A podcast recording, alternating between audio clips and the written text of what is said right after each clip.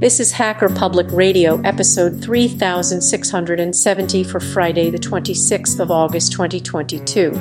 Today's show is entitled Changing Plans. It is part of the series Travel. It is hosted by Ahuka and is about 16 minutes long. It carries a clean flag. The summary is We look at some potential COVID 19 issues and consider alternatives.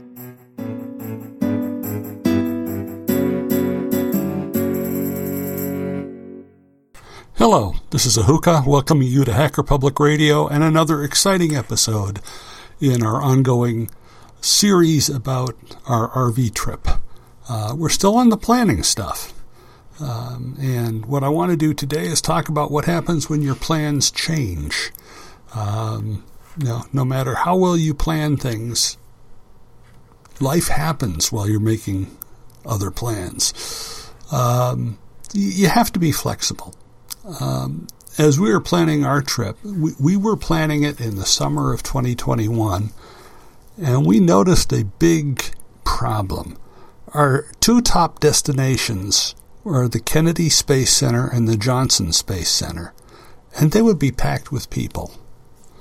And they are in two of the worst states for the Delta variant of COVID 19, Florida and Texas. That is when we decided to put the NASA trip on hold at this time. But we have all of the planning we did saved in our Google Drive, so it isn't wasted. Maybe in 2023 we can try again. But then what do we do in 2022? Well, one of the big reasons for planning a winter trip is to get away from the cold winters in Michigan. Um, we moved out here in 1981 so I could go to graduate school at the University of Michigan. Uh, and Michigan winters do tend to get kind of cold, to say the least. And uh, I had made my wife a promise that, you know, hey, when we retire, we'll go someplace warmer. And we had looked at actually moving out of Michigan and the more we looked, the more we realized we like where we live for like nine months out of the year. and then it's the other three months we want to get away. And that's a very common thing around here. And so we decided, well, maybe what we need to do is become snowbirds. So, uh, if we want to get away from the cold in 2022, what do we do? Now, there's basically two ways to get warm. One is the Southwest and the other is Florida. Now, I've already said we do not want to go to Florida at this time because we don't think it's safe. So that left the Southwest. Now, we did a trip out that way in 2017, as I mentioned in a previous episode, uh, when we took our niece along and visited the Grand Canyon and some of the Utah parks before going into Colorado. Still a lot of stuff we didn't get to see, and we'd love to check it out.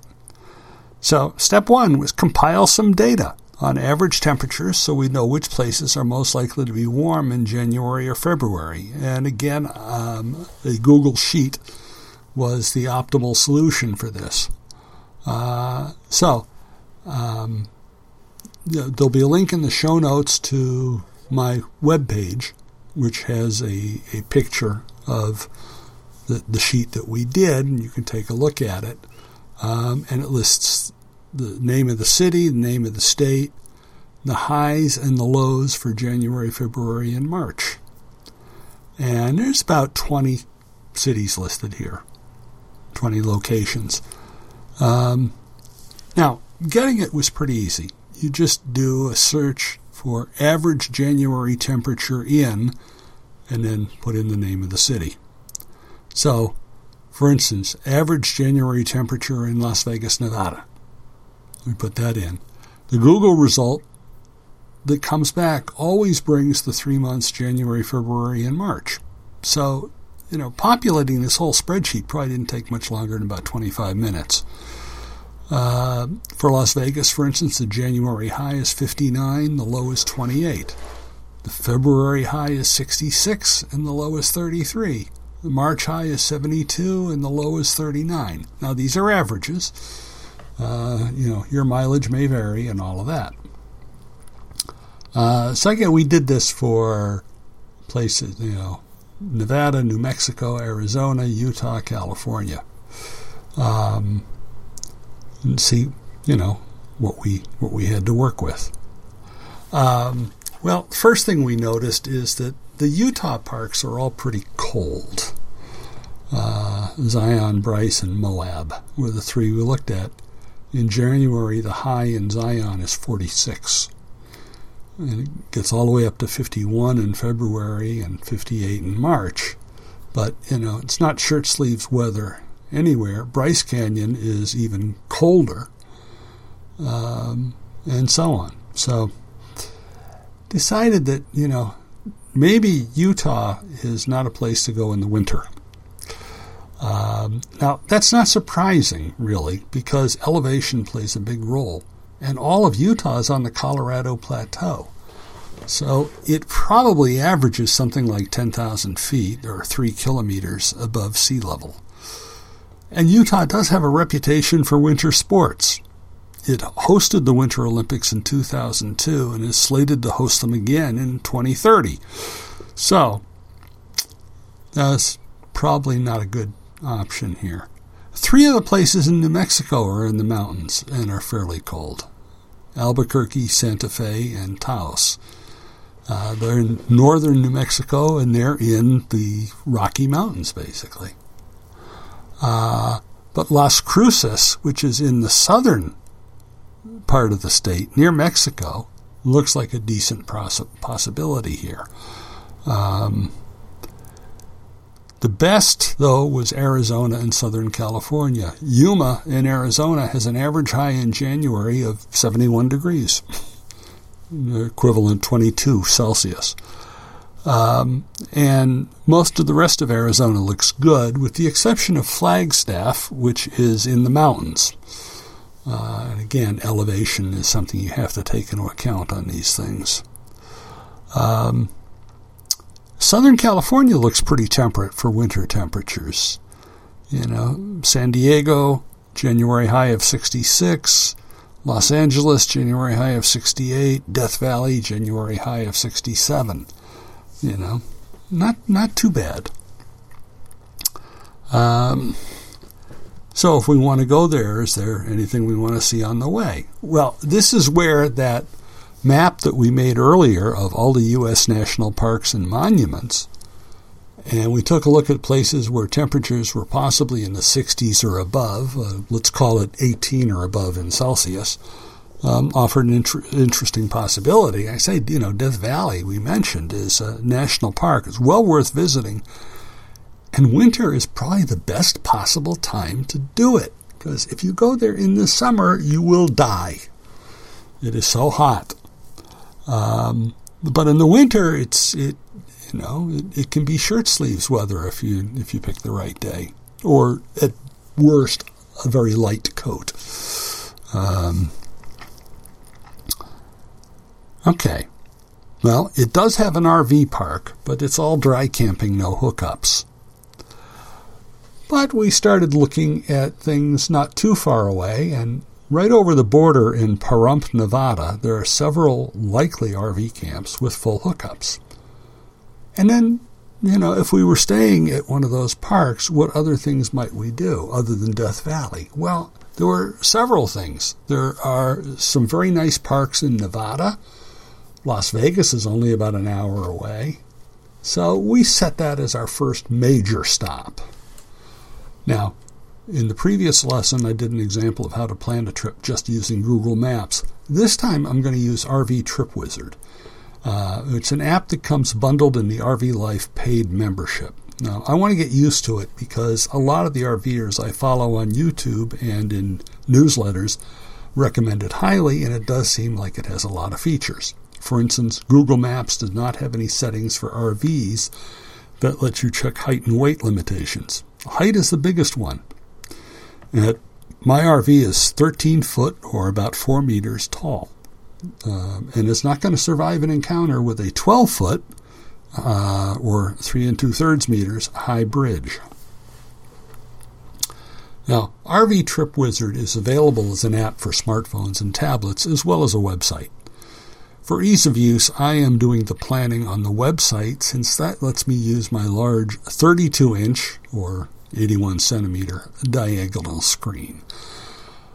So I went to the site at uh, RV Trip Wizard uh, and link in the show notes, logged in, and got to work. You get a three pane view when you're on the website uh, on a computer. The left pane is the trip details, the middle is the map, and the right is the research pane. Now, step one is to click the New Trip button in the upper left in the trip pane and then enter your starting location, which for us is our home in Michigan. Then click on the wrench icon in the trip pane and select Trip Settings. Here you can enter the height, length, and weight of your RV, and you can also enter truck information for your tow vehicle. Then in the routing and driving, you can set how you want your route done.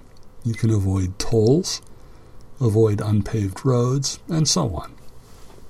Then I made settings for how much driving I would allow. I set mine to 60 miles per hour. That's about 96 kilometers per hour because speed is how most RVs get into trouble. I have a good cruise control in this truck, and I plan to use it. I'll just stay in the slow lane as much as possible. By the way, if I need to pull out and pass, my Freightliner truck will do it as long as the grade isn't too bad. Um, I then set my max driving time each day for five hours and a maximum of 300 miles, which is about 483 kilometers.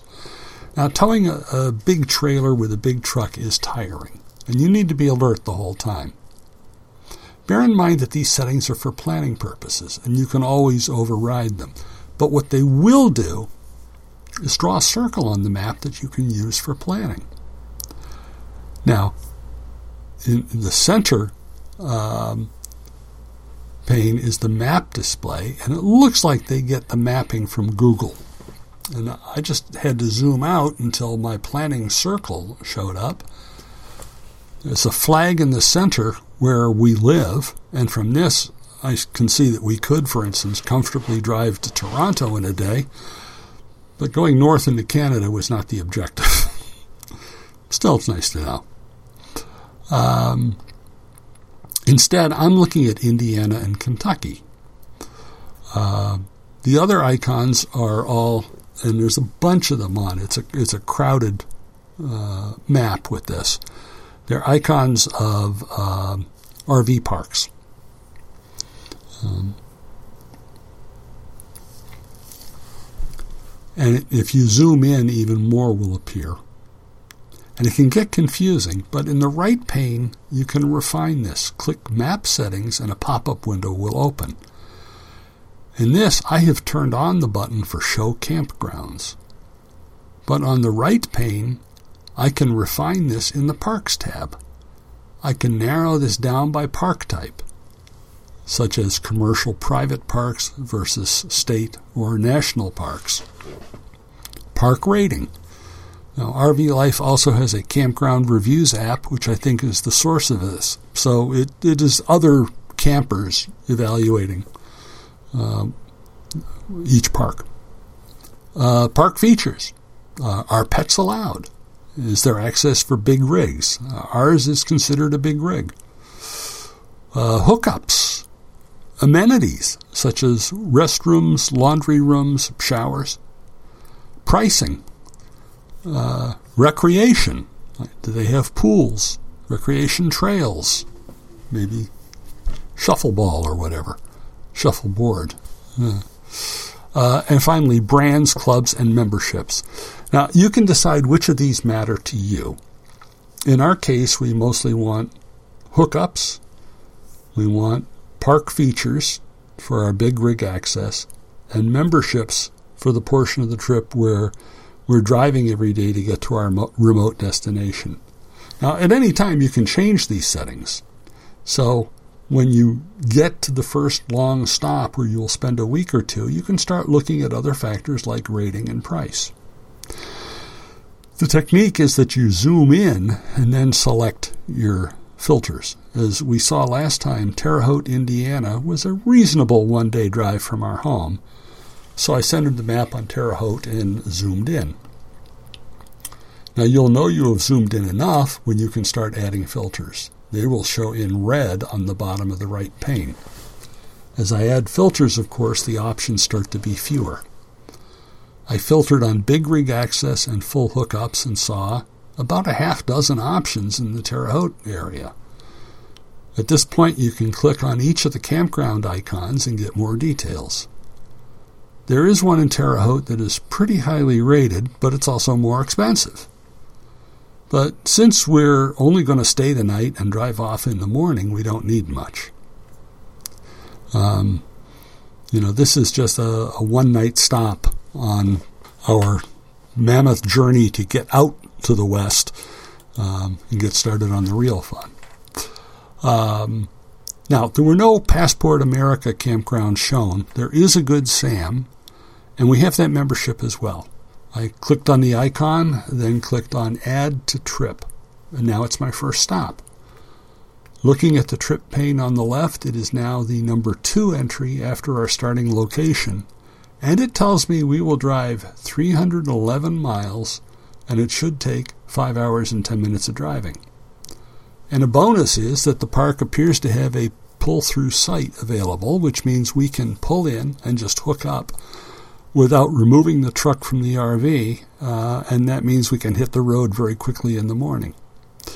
Now, at this point, I just click on the center button in the campground pop up window, and now I have a new circle centered on this campground. So I'm ready to see what the next day is going to take a look at. So we can start planning for that day two, our mammoth journey to Pahrump, Nevada. Uh, and we'll pick this up in the next episode. But for now, this is Ahuka signing off, and as always, encouraging you to support free software. Bye bye. You have been listening to Hacker Public Radio at hackerpublicradio.org. Today's show was contributed by a HPR listener like yourself. If you ever thought of recording a podcast, then click on our contribute link to find out how easy it really is. Hosting for HPR has been kindly provided by anhonesthost.com, the Internet Archive, and rsync.net. Unless otherwise stated, today's show is released under a Creative Commons Attribution 4.0 International License.